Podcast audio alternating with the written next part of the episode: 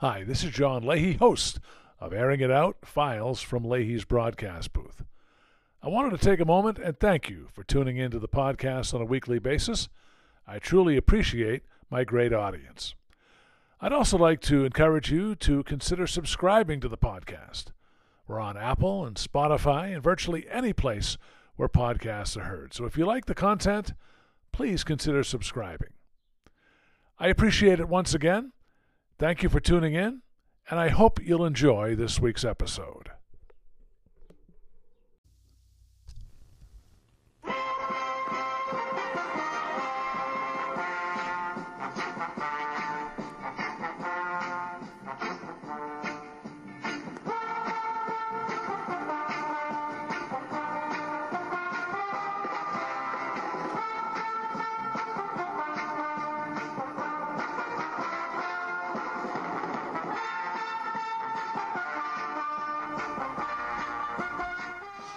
Hello, everyone, and welcome to the latest edition of Airing It Out Files from Leahy's broadcast booth. John Leahy with you. Delighted to have you along for the podcast this week. And uh, I want to just start by thanking my guest from last week. We had uh, Dan Rusanowsky the radio voice of the NHL San Jose Sharks. It was a pleasure having Dan with us once again. And we talked about his uh, reception of the Foster Hewitt Award and uh, many other topics. So hope you had a chance uh, to check that out. Uh, if you'd like to check out that episode or any other episode we've done, please head on over to LeahyStorytelling.com. That's the podcast uh, website we have. It, it is there. You will find a blog, which I'm going to update very soon. There's uh, some videos up there as well for you to check out. You can also rate a particular episode uh, from zero to five stars, and uh, you can also leave a written review. There's also a voice messaging system. There's a purple microphone at the lower right hand corner of each page. If you'd like to send me a voice message, I encourage you to do so. Uh, please also check out my updated website. It's johnrleahy.com. The podcast links directly to the website, and please uh, consider subscribing if you like the content, as we are on uh, any major area that the podcasts are heard. Uh, quick note before we get started with the podcast today. Uh, next couple of weeks, I just want to give you uh, an update of what we're going to be having on. Next week, we are going to have a Hockey East men's preview as the Hockey East season gets underway. Uh, we're going to preview Hockey East, all 11 teams. Uh, my colleague at Merrimack, Mike Macknick, will be joining me, along with a couple of other hockey correspondents, Ian Beauchene, who works at Merrimack, and also Mike McMahon from College Hockey News. So that should be a terrific episode. And the following week, I am going to do a musical tribute to Jimmy Buffett. Jimmy just passed away, of course, uh, this past weekend. Uh, very sad. And, uh, of course, anyone who knows me knows uh, my love for uh, Jimmy's music. So, in two weeks, we're going to have a tribute episode to Jimmy Buffett. As for today, it is a great pleasure and a privilege to bring back a gentleman who we've had on the podcast before. Uh, if you've listened, you know that this gentleman helped me out with a three part episode in which we looked at classic NHL arenas. It is the highest uh, listened episodes that I've done here on the podcast. It is such a tremendous pleasure to bring back the former radio voice of the Hartford Whalers and the Carolina Hurricanes, Hall of Famer Chuck Kaiton. Chuck, thanks so much for being with us. It's always great having you here. Well, you know, that was a, a very fun and nostalgic trip back into uh, those past arenas, John, and it was my pleasure to be with you. I, I really enjoyed it uh, and all the arenas that uh, we discussed. So that was a fun episode. I'm glad it, uh, a lot of people were able to enjoy that. And I also uh, uh, pass along my condolences to you and all of the great Jimmy Buffett fans around the world uh, because he was quite an entertainer and um, uh, he changed my attitude at uh, the different latitudes uh, myself that I used to fly. So uh, uh, it was all fun music. I enjoyed it myself. I, I have Sirius XM in my car, and the Jimmy Buffett station was uh, part and parcel of my uh, listening hours in my automobile. So uh, we're going to miss him. Uh, he's one of a kind. And there's a guy that truly enjoyed life, as you'll probably agree, John. Absolutely, Chuck. And how do you pick uh, enough songs uh, to fill up 50 minutes? I mean, the guy the guy's been writing music for 50 years. How do you pick a small sampling of songs to get into a one-hour episode? That's what I'm. Uh, I don't know. Yeah. I, I, you know, I, I know that you're a music. You're going to do him very proudly, I think, too, when you have this tribute for him, because uh, uh, a talented musician as you are, I'm sure you're going to. Uh, you may play every song. You never know. It could take a couple hours, right? I mean, uh, yeah. you're right. Uh, 50 years of it and uh, just terrific music. It's just happy music. I just love it. Uh, I've never been to Key West. I've never been to his restaurant, but I can imagine what it was like. Uh, I know my son was there with my daughter-in-law a couple years ago. Yeah. They drove all the way down, and uh, they enjoyed it quite a bit. So great. Uh, yeah, we'll miss Mr. Buffett and. Uh, uh, hopefully uh, Warren Buffett won't follow him too soon. Absolutely, Another guy that I like. Yeah. Absolutely. Well, uh, last point on Jimmy, I, am happy to say I saw him in concert three times. So that's uh, you know, as long as I got to see him in person, that's uh, that that's good enough for me. So, Chuck, uh, we're going to talk some hockey broadcasting today, and uh, the first thing I want to talk to you about is the recent induction of Dan Rusanowsky uh, into the Hockey Hall of Fame, and also uh, him receiving the Foster Hewitt Award. We had Dan on last week, and he was very humbled by the award. Now, I know you won the award, and uh, it was, I'm sure, quite an honor for you. Now, you you also are in the position now where you're calling broadcast to inform them that they've won the award. So, how much, uh, how gratifying is it for you to be able to call these broadcasters and tell them that they've won? And, and what was the experience for you when you won it? Well, as far as uh, calling uh, the broadcasters, that's one of the most delightful days of my life when I uh, am given the green light by the Hockey Hall of Fame to uh, to call uh, our honoree every year. It's it's a phone call that I really look forward to uh, because it does bring so much joy and so much surprise to the recipient. Uh, last year it was Billy Clement. In previous years, Rick Peckham. I mean, I go right down the list. And as president of the Broadcasters Association, uh, we have a six-person committee, all of whom are already uh, media honorees in the Hockey Hall of Fame, uh, that select. Uh, we take uh, the nominations from around the country, around the world, from everybody. It's kind of like the Hockey Hall of Fame, John, that does the same thing. Uh, you write a letter, you can justify uh, who uh, you would like to see in the broadcaster's wing, and we consider it uh, each and every April, which is the timetable for it. And when I called Dan, I was particularly delighted because he and I have something in common. Uh, he was there from day one with the Sharks in 1991, and that's a very admirable and uh, very impressive career. Just as I was there from day one in the NHL with the Hartford Whalers. So, uh, as far as my uh, part of it was concerned, back in 04 when I was a recipient, I knew somebody was doing some dastardly deeds behind my back when I got a phone call from the great Doc Emrick, who was on our committee at the time and he said uh, in an inimitable way, Charles, uh, you're not going to be on the call this year. And he's talking, to, uh, he was the vice president of our organization at the time, the Broadcasters Association. I was still the president and have been since 1986. I, I think I've got the longest reign since the uh, Ying Dynasty or the Ming Dynasty or something. but uh, uh, so, and I love doing it, even though I haven't been in the NHL for five years. But uh, so uh, Doc says you're not part of the uh, selection process this year. And of course, we had a lockout that year in 04, 05. And I said, What are you talking about? He says, Just please bear with me. Uh, we have things to discuss. And then it turned out about two days later, he called me and said, You're going to be the recipient you know, it put me in a very uncomfortable position because a I didn't think I was worthy enough to do it. It was my 25th year in the NHL at the time, and I uh, I, I just thought there had to be other people that we should have considered ahead of me. Uh, but the committee didn't think so, and I was completely honored by it. And I guess the good thing about having the lockout that 04-05 season, because the uh, ceremony took place in November of 04, was that uh, I was able to uh, to see Gordie Howe make a, a surprise uh, appearance at the luncheon that day, along with our owner at the time, Peter Karmanos, and Jim Rutherford, the general manager and president. So all of them were in attendance, and I, I really respected the fact that uh, they thought enough of me to, to come to the luncheon and watch the ceremony. So I'll never forget it. And uh, uh, so that's why I'm very happy uh, when Dan gets the honor this year because he is well, very well deserving of it and obviously our committee uh, was unanimous in their selection. Yeah, you know, uh, he also indicated to me when I talked to him last week that uh, he felt very humbled by it as well. You know, he uh, he mentioned that it was a dream come true, and uh, you know he's very excited about uh, going up there to, to Toronto and uh, receiving the award. And I guess it's going to be part of a, a big luncheon up there. So uh, it, it's great to see a guy like that uh, who's put in his time and also is humbled by the award receiving it.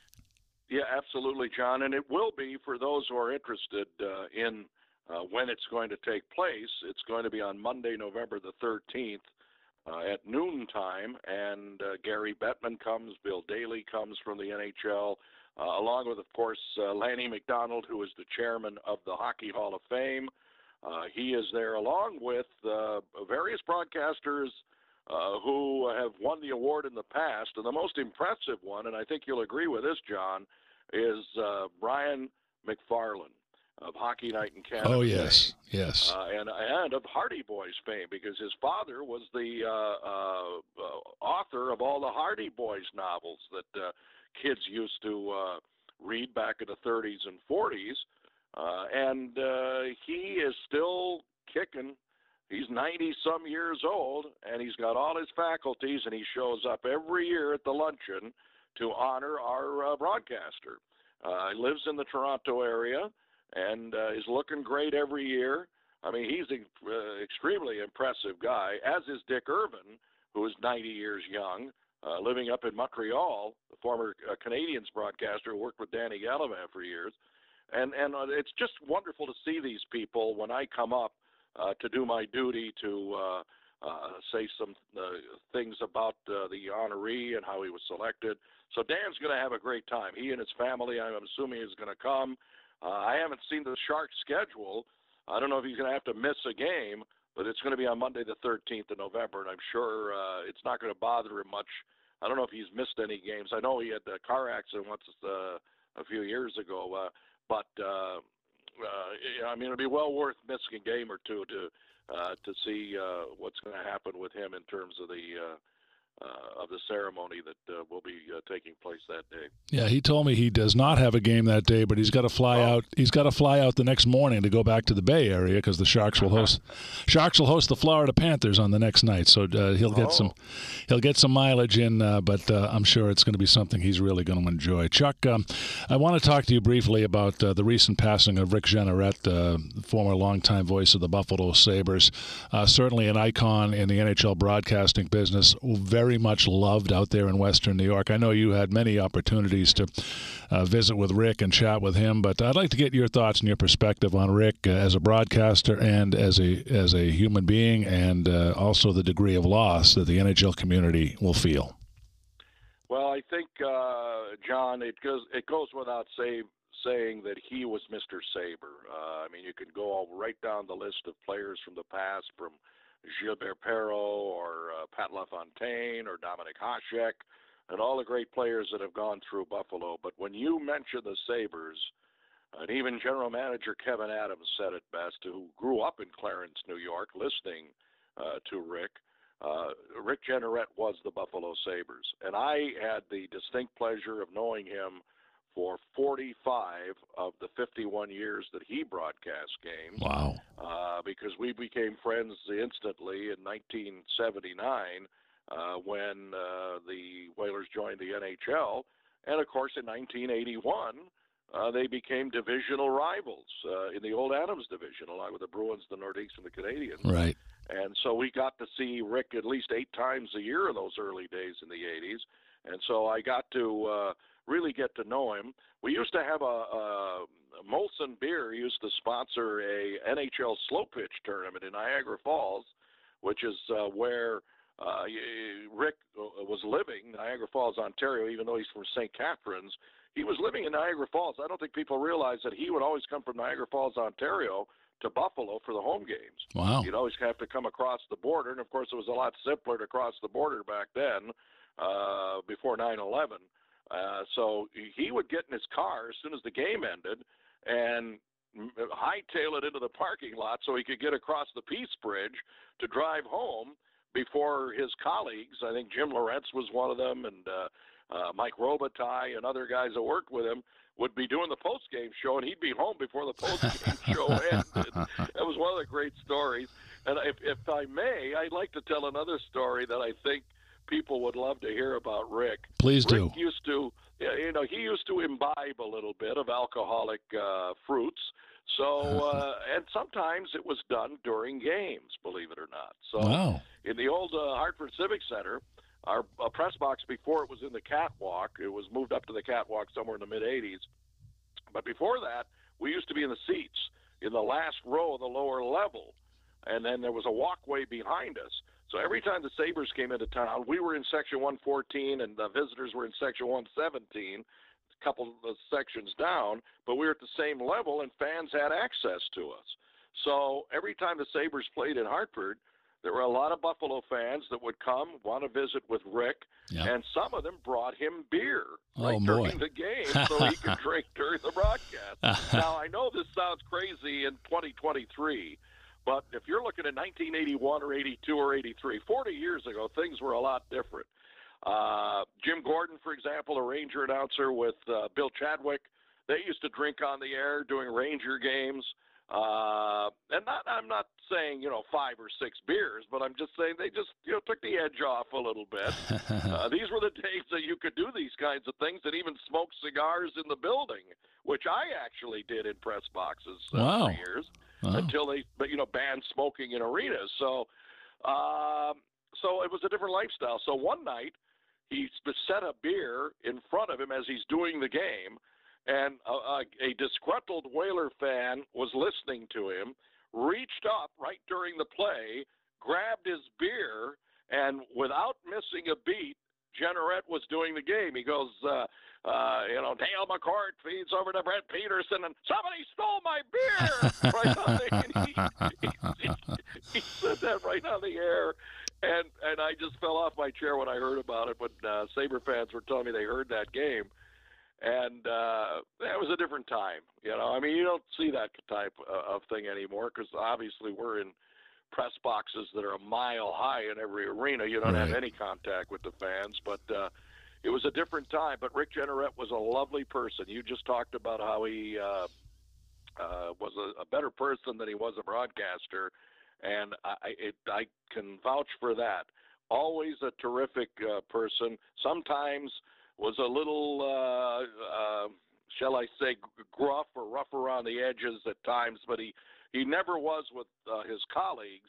But he once you got to know Rick Jeanneret, you loved him because he was uh, such a uh, a wonderful human being. And I am so lucky. Uh, I don't know if you realize this, but last November, the Buffalo Sabres came to Carolina, and uh, one of their promotions, they go to a different city every year, and they have a Buffalo themed.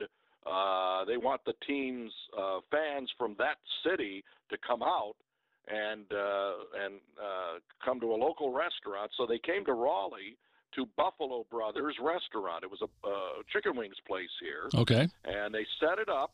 Uh, they were in Nashville, I believe, the year before, but last November, the night before the Sabres played here, uh, Rick came in uh, with several other uh, alumni players, Rob Ray and uh, Marty Biron and uh, the broadcast crew uh, and others, and they had 800 people come in and out of that restaurant in a three-hour period Wow. to get the autograph of and Rick Jeanneret was there and I am so glad that I went to see him and I stayed with him for the whole 3 hours right next to him as he's signing autographs being cordial to every fan that came up and told him that they always listened to him they went to bed listening I mean every story that fans had they were just like little kids and you're talking I'm talking kids that were in their 30s 40s 50s 60s that all came up to Rick, and he was so uh, gracious with all of them uh, in Raleigh last year. And I'll never forget it. I was so glad I went because now he's gone.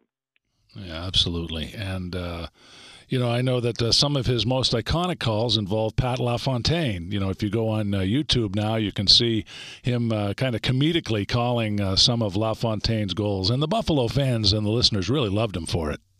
Yeah, they did. Uh, we broke his heart one year, I have to admit, in 06, uh, Eastern Conference Final. And I gave him a little bit of a jab on this one because he was leading a pep rally before game six of the series. Uh, and uh, it was in Buffalo, and Yeah. Martin Gerber pitched a shutout in that game. And uh, uh, again, you know, they were trying to rally the troops, and they used Rick Jeanneret as the uh, the cheerleader outside of uh, HSBC Arena. And I said, hey, you know, what are the code of ethics here? You're supposed to be impartial. I was kidding with him, and of course, it never was, and it never had to be because uh, Rick was uh, the Buffalo Sabres. I mean, you invest 51 years uh, in an organization. Uh, that's very admirable, and that's something that uh, I know I wish I could have uh, done, but uh, he did it so well and represented the team so so well. It, uh, uh, just a terrific person. I, I, was so happy to know him. Without a doubt. Now, I thought we'd talk about uh, some of the other uh, classic broadcasters that you've had a chance to, to work with over the years, and uh, the first name that comes to mind is Gene Hart, who did the Philadelphia Flyers games for so many years, and he is as much a part of Flyers culture as anyone. I had Lou Nolan on uh, last month, the Flyers PA announcer, and he had some wonderful things to say about Gene, and I imagine that that you you, you do as well. Oh, absolutely! I can't believe it's almost been 23 or 24 years since he's been gone. Uh, he started out very modestly uh, back in the 12 team NHL when the Flyers came into the league in 67. Apparently, they couldn't pay full time money to a broadcaster. So he had to teach uh, and also broadcast games. And I know it evolved into a full time job after that. But when he was there in 67 from day one uh, with the Flyers, it was kind of a part time job at the time. And uh, he, again, uh, became synonymous with the team. And uh, the call that I'll never forget uh, that Gene had was the Flyers win the Stanley Cup. The Flyers win the Stanley Cup. You know, the first time they did it against Buffalo, uh, 74. And uh, it was quite an accomplishment. And he, he was another terrific, you know, he was a renaissance man, uh, John. Yep. He wasn't just a hockey announcer and a sports fan in general, but he loved the opera, he loved the arts. Uh, obviously, he raised a daughter that was extremely talented, uh, Lauren, who uh, sang and still sings the anthem uh, at Flyers games and sings God Bless America. And uh, so he was kind of an eclectic sort. And that's what I found very interesting about him. And he was also a great guy who would always give you a statistic. I mean, the biggest thing when the Flyers and the Whalers got together, uh, and of course, we were almost uh, joined at the hip because of the relationship between the Flyers owner Ed Snider and the Hurricanes managing partner at the time Howard Baldwin, who used to be the Flyers ticket manager uh, back in the '60s. So Snider and Baldwin always had a close relationship, and uh, the two teams were so synergistic that you'll remember in the '82-'83 season they both wore the Cooperalls. Oh yeah, uh, the, yeah. The hockey pants that uh, they thought were was going to be a new trend the long pants. It lasted one season, and that was it. Right. But it was Philadelphia and Hartford who were the two teams, of course, that uh, wore those uh, Cooperalls for one season. But but Gene Hart again was one of those guys that. Uh, you can't forget. I mean, because he had so many other interests other than being a hockey broadcaster. Let me ask you about the guys here in Boston, uh, Chuck. First of all, uh, Fred Cusick, who was one of my absolute role models. Uh, I grew up uh, watching Fred, and uh, in the late '60s, early '70s, when I was very young, and uh, Fred had a long, long career here in Boston, and he had a few broadcast colleagues that he worked with over the years. Johnny Peirson, of course, being one of the most famous, but he also did games with Derek Sanderson over the years, and wonder if you could share a few thoughts about Fred. Freddie was the introvert's introvert. I think uh, is the best way to describe him.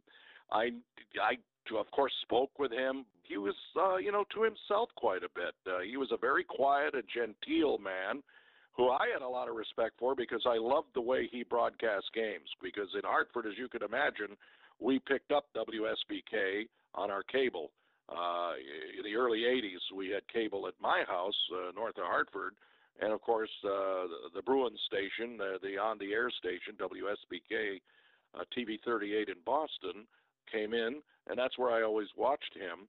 Uh, and as you said, Johnny Peirson, the old furniture salesman. yeah, uh, right. Actually, my my father-in-law and sister-in-law met Johnny Peirson at the furniture show in North Carolina years ago. Wow. Uh, he, yeah, he, because uh, my father-in-law owned a furniture store in southwestern Michigan, taken over by his daughter, my my wife's sister, And so they both met Johnny Peirson. They knew uh, because they called me and said, "Do you know this guy named Johnny Peirson?" He says he's a, he was an old hockey player. I said, "Yeah, he's the color man for uh, the Boston Bruins back the, in those days." So anyway, it's a small world. But Freddie Cusick uh, again was uh, the thing I always remember about him. Between periods when they'd go back to the studio, uh, he would pick up his favorite book at the time and start reading it in the intermission. Wow. And just, you know, he never really interacted with anybody. You know, you know the catwalk, as you know, you've broadcast in the Civic Center Yes. in Hartford, you know, the, the catwalk, and we're right next to him. But he never really would engage you in conversation, which was fine, but he was a nice, gentlest man. And, uh, and I thought a very terrific broadcaster, too, in his own right. He, he had a very unique style, uh, totally New England, totally Bruins oriented, and really fit for uh, that organization for so many years. Yeah, now let's talk about the radio guy, uh, Bob Wilson, who uh, you know when I worked in California with the Sharks, I did security at the uh, at the broadcast area, and I remember Yeah. when when the Bruins would come to town, uh, Bob Wilson was there. He was doing games with Johnny Bucyk on the radio, and I remember Bob uh, talking to Dan Rusanowsky and asking him a few questions, and I, I had my head turned, and then I hear this big booming voice: uh, "Boston skates left to right in the first period," and it was just it was just so so great to see him uh, and put you know that face to the name. But Bob's another guy that I listened to for many years, and I'm sure you've got a story or two about Mr. Wilson. Absolutely. Now I'm going to give you my three stars you- to you in terms of voices. You All know, right. Just pure voices. Bob Wilson has to be the number one best voice of hockey. Just the pure voice, Mhm. as you said, that uh, that booming voice of his, his style. I always admired him, and he kind of took me under his wing too, because you know he was uh, a little older than I was when I came into the NHL, and uh, he was like a father figure to me. And and again, just like Rick Jeanneret, we would see him eight times a year, being in the same division. So I always had a lot of respect for uh, for Bob and for Johnny, who I got to know very very well as well. They were like only they were like the odd couple though uh, when you remember them working together because Bob used to like to smoke. As I said, I used to have cigars Yeah. once in a while. Well, Bob used to smoke cigarette after cigarette during a game, and maybe that's how he ended up with the uh, the, the voice that he had. But my three stars, voice-wise, were Bob Wilson, Dan Kelly, and Danny Gallivan. Were the three that I thought distinctively my favorite voices of all time. Just the pure style, their voices. But Bob Wilson was a guy who I hated to see leave when he did because under the circumstances of the lockout uh, of 1994. Uh, I don't know if you know this story, but uh, when they uh, locked uh, out the players uh, in that 94-95 season, or at least for part of the year, and of course they started in January of 95, Yep. uh, a lot of the radio stations and television stations were in a quandary because this was the first real uh, stoppage uh, and a work stoppage the NHL ever saw, other than that what two week strike they had in '92 Yeah. over bubblegum cards or something that the players walked out. Uh, that got solved very quickly, but uh, the '94 lockout really knocked Bob Wilson for a loop because they never paid him. He worked for the radio station at the time. I think it was EEI or HDH, one of the stations, Yep. and they did not want to pay him. So he said, "Well, I, I quit." Because he didn't, you know, being an old schooler like he was, uh, I don't blame him because uh, he he thought the players were greedy, the owners were greedy, and they couldn't even take care of their broadcasters. Well, I was lucky because they paid me during that time period, and that was the first year, by the way, that uh, Peter Karmanos owned the Whalers. So they didn't owe me anything, although I did have a contract and worked for the team.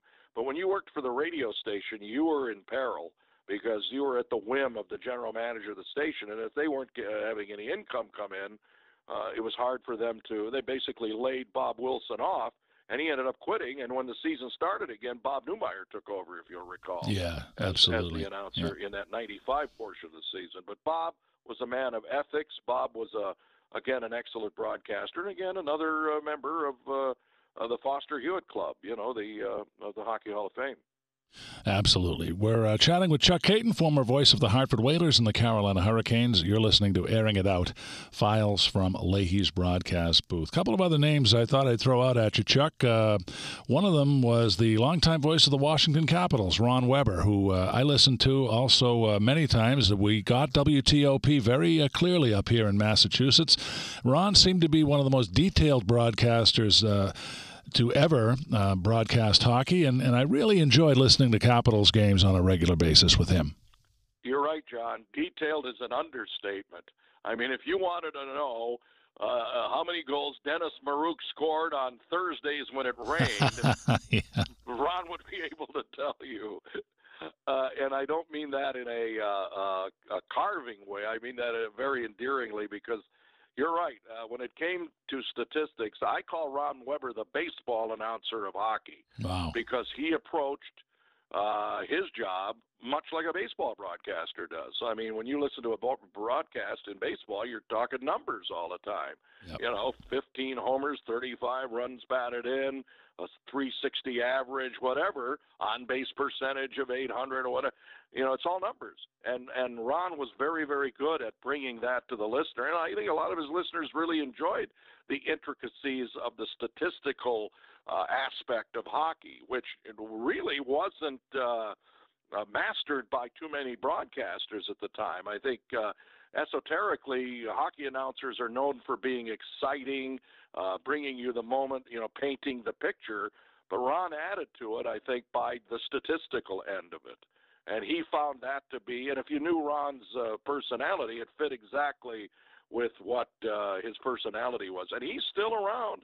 I mean, he's got to be pushing 90 years of age now, right. and still uh, living up in Wheaton, Maryland. Uh, I talked to him from time to time, and uh, another guy who had a unique style and actually fell into the job. Uh, he was doing CBS uh, sports reports, you know, uh, uh, sportscasts across the CBS radio network. That's where I first heard about him. When I worked in Madison, Wisconsin, my station was a CBS affiliate, and Ron Weber would come out on the weekends and do the scores you know, that when CBS would have like five minute sports reports.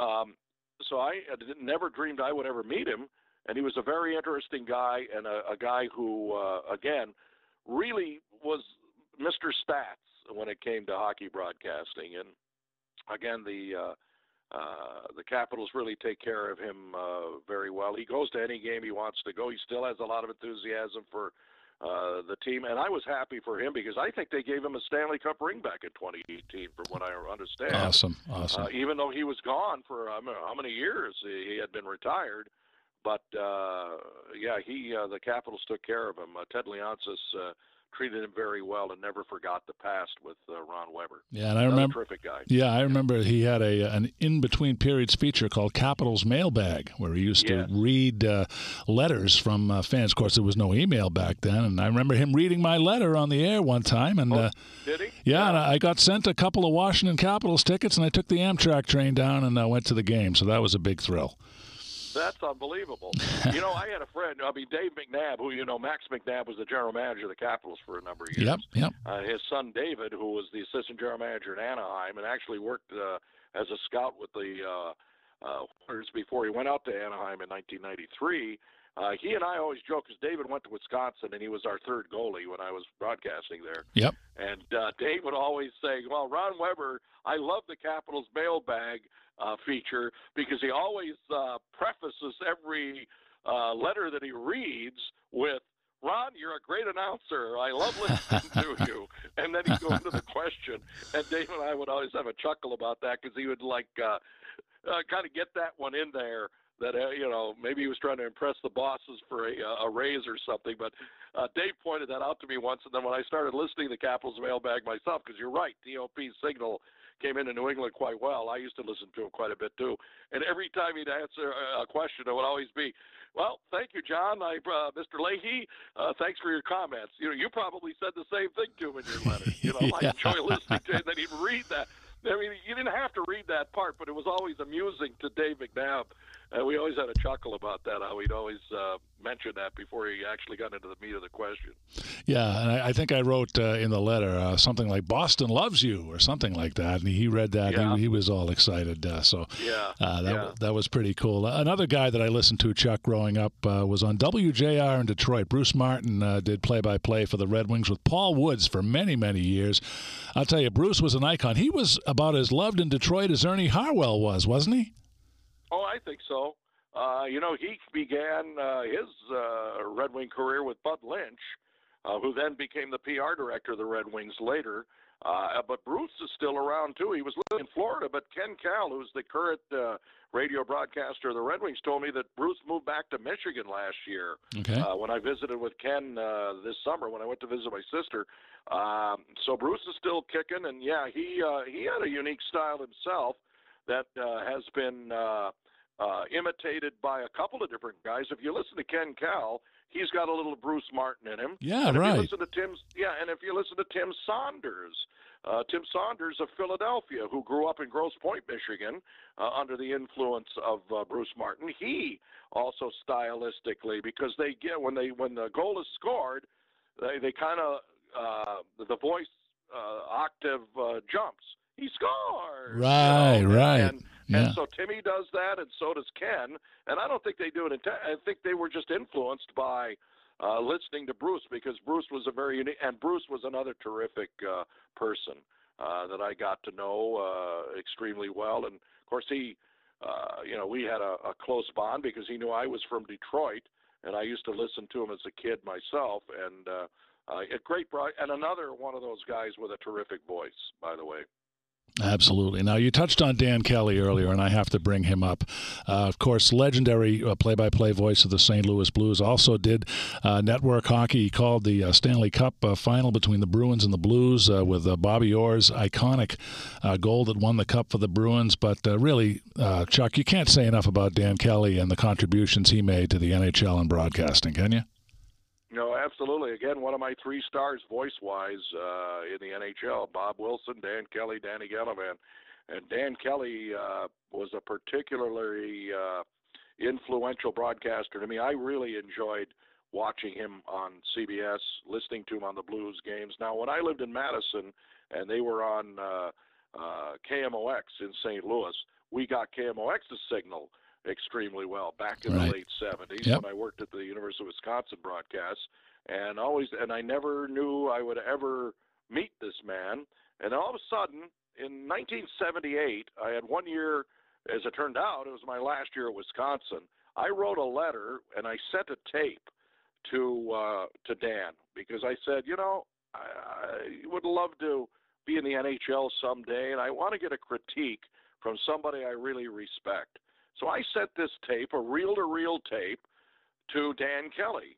And about three weeks later, I get a letter back from him. Wow. Uh, and, and he outlines everything that he liked about my tape and gave me a lot of encouragement. And he also added in that letter, which I still have today, by the way, Jack Buck, Buck listened to it too. He says, I, uh, I let Jack Buck listened to this, and I listened to it, and we both agree you have a future in the NHL. Now, Wow. he didn't have to say that, but he wrote back. And within a three week period of time, I get a letter that's got CBS, KMOX, and I just fell off my chair, John. Yeah, I can and, imagine. And it's, and it's yeah, that's that's the kind of thing that keeps you going.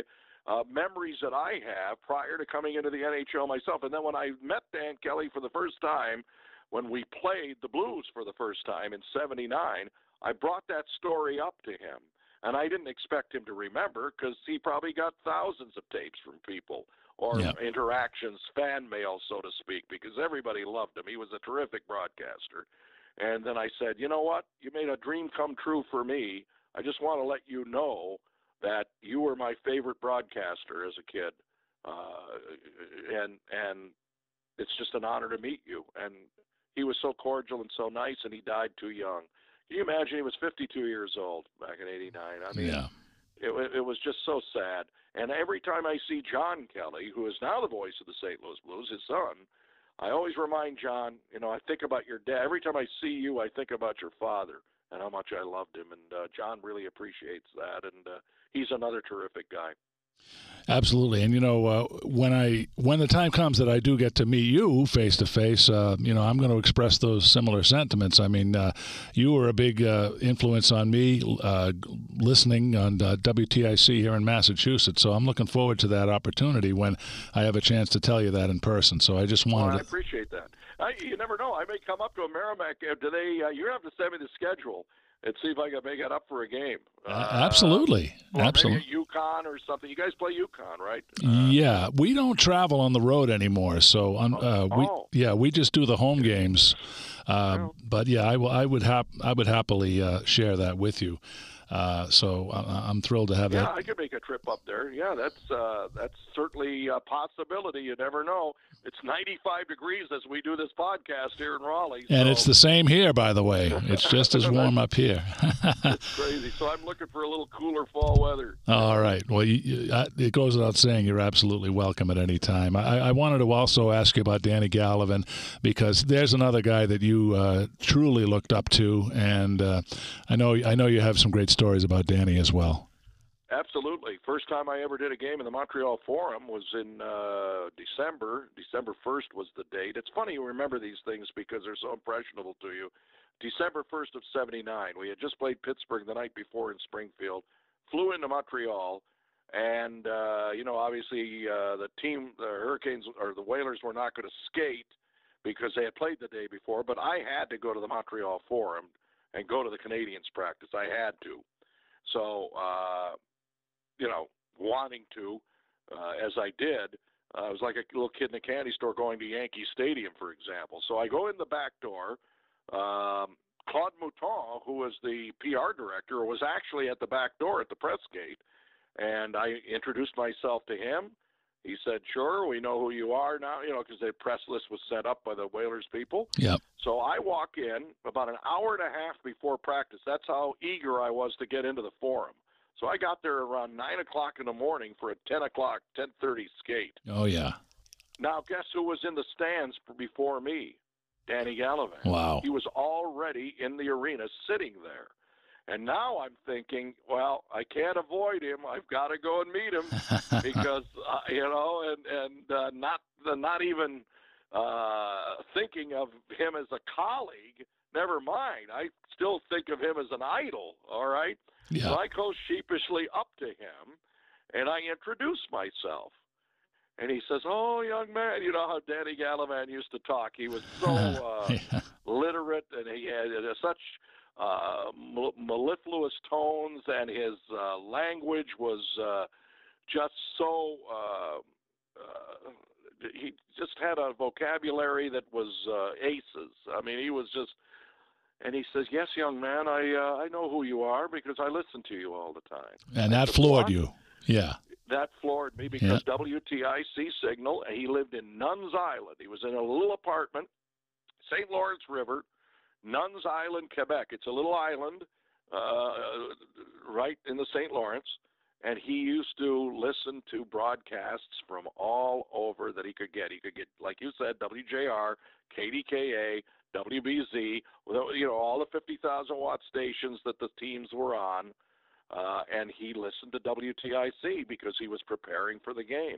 He listened to the Pittsburgh game the night before and other games. And man, oh man, uh, you know, the way that would make you feel, I, I'll never forget it.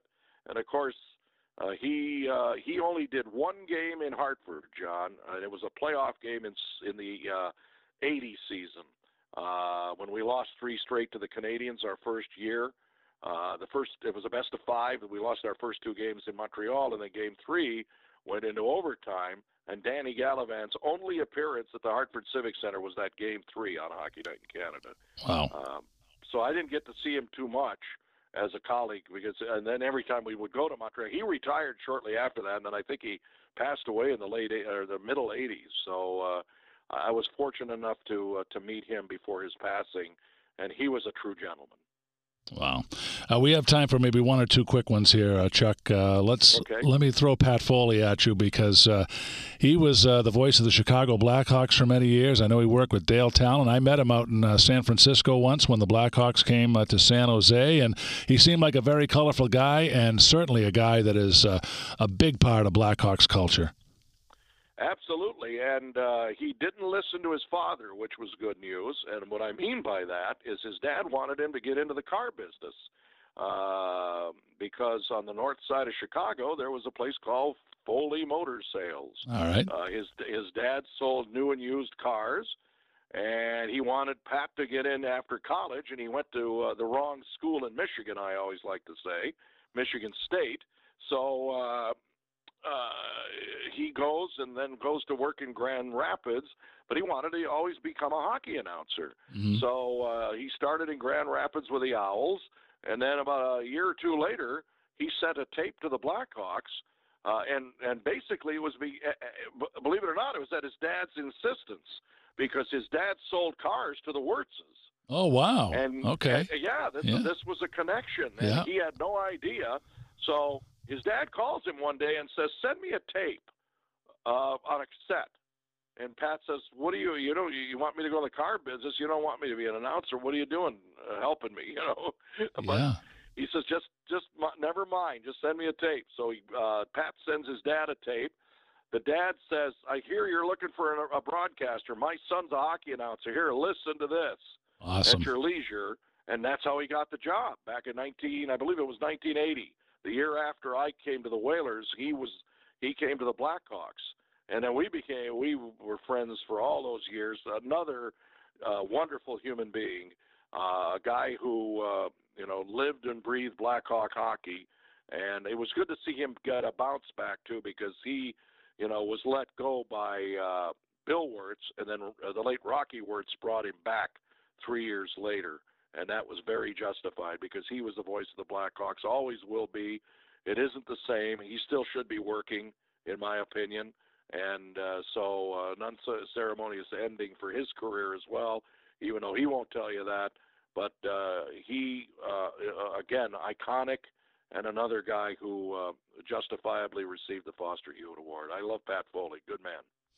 Yes, Chuck. And uh, the last guy I'm going to talk about, uh, we had his son on uh, about a month or two ago.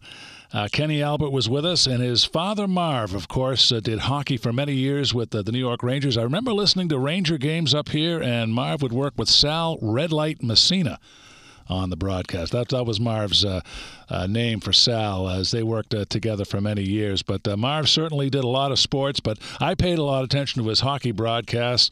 And, you know, he's known for basketball play by play, Chuck, but you can't deny uh, Marv and what he brought to the NHL and the Rangers. Absolutely true, and uh, he's another guy who I met the first time I went into Madison Square Garden. It was in October of '79, and we were in the press room and having dinner, and he's right across me at the buffet, and we're each getting salads, and uh, I introduced myself to him, and he couldn't have been a nicer guy. I'd listened to him for years as well. Uh, especially Ranger games that we would get on WNBC when I lived in Hartford. Uh, so it was a treat to meet him as well. And of course, Kenny was just a little 12 or 13 year old kid. Uh, uh, the one story I have about Marv Albert was, as you said, he did basketball and hockey. So we were coming in uh, to LA into the Marriott uh, near the airport, and the Knicks were in town to play the Lakers that night. So it uh, about 4:30 in the afternoon, we check into the hotel, and who comes running out of his room uh, to catch a cab to go to the Forum in Inglewood? It's Marv Albert, and I Oh, see this little wow. kid running behind him, and who the heck is that? And then somebody told me, well, that's little, that's his son, little Kenny. He's his statistician. He brings him on the road once in a while Right. you know, Right. for a father-son thing. So I actually saw Kenny Albert as a 12 or 13 year old kid. And he does, and when I brought that hmm. story up to Kenny, he actually remembered that Wow. because the Whalers were one of his favorite teams. His favorite teams were the Whalers and the Canucks when he was a kid. He could listen to the Whalers games, which he told me often, and he, for some reason, loved the Canucks jerseys. So here he is sitting on Long Island, uh, listening to his radio as a kid, and he was running right behind his dad. They were, I guess, they were late to catch a cab or something to go to the the forum for the basketball game the night before that we played there against the Kings. So uh, that's uh, that's my little Kenny and uh, Marv story. Uh, but Marv Albert was a very talented. Uh, obviously, goes without saying that uh, you know he was the king of New York, and uh, not bad for a guy that started out as the Knicks ball boy. Absolutely, and I should mention one last thing. And uh, uh, I, am doing, I was doing some uh, some games uh, for a USHL uh, team, the Bridgewater Bandits. I still do that on the side, and I had a chance to, to talk via Zoom with Jiggs McDonald. And uh, I, I, had a funny story. I met Jiggs at the uh, Cow Palace also, of course, when the Islanders played the Sharks. And I remember addressing him as Mr. McDonald, and, and he wondered how I knew his name. And, and I did that with all the announcers. I even did that with you. Uh, I called you Mr. Kaiton, and you're like, oh, how did, how did you know who I was? But you, that's that's the passion I had for the business. But uh, yeah. long story short, uh, you know, me, talking to Jiggs, uh, he, he was talking to me like he had known me all his life. He, he's a real professional. Of course, he started with the Atlanta Flames Flames, right? He absolutely did. Uh, well, actually, before that, the LA Kings, because okay. he started with the Kings in '67, and then he got into a, uh, a situation with Jack Kent Cooke, their uh, owner at the time, and uh, was there for five years, and then went to the uh, Flames in the expansion of '72 when the uh, Flames came in with the New York Islanders. So he actually started with the Kings, and one of the things when he gets hired by Jack Kent Cooke, Jack Kent Cooke had uh, was a little eccentric. So when he sat uh, uh, Jiggs down, uh, he says, "What is your name, young man?" Well, my name's Kenneth McDonald. I'm Ken McDonald. Yep. And he says, "No, you're not. You're going to be known as Jiggs from now on because we have to have people with catchy names so that we can be on the map." And it was a cartoon character, Jiggs and something that he'd seen that Jack Kent Cooke had seen, and he thought people could relate to this. So it says, from now on, you're Jiggs McDonald. And it stuck. McDonald said, okay, so you're paying my salary, so I guess what you say goes. So that's how I became uh, named Jiggs. But uh, uh, Mr. Kenny McDonald is a terrific guy and uh, is uh, living up. Uh, I mean, his claim to fame was he went to high school with Gordon Lightfoot. Wow. Uh, they they were classmates in Orillia, Ontario. And another thing about him, he worked with, uh, uh, of course, Bernie Geoffrion in Atlanta, and then of course he went to the New York Islanders after that. But uh, he had a great career and another uh, very worthy member of the Foster Hewitt uh, honoree club, so to speak. And uh, I'd love to see Jiggs come down. I know he lives in Florida in the winter, and uh, I haven't seen him in a while. But uh, another guy that I think a lot of uh, who uh, was always a gentleman to me. Uh, again, all of these guys are just terrific people, as you know yourself, John, from having met them all.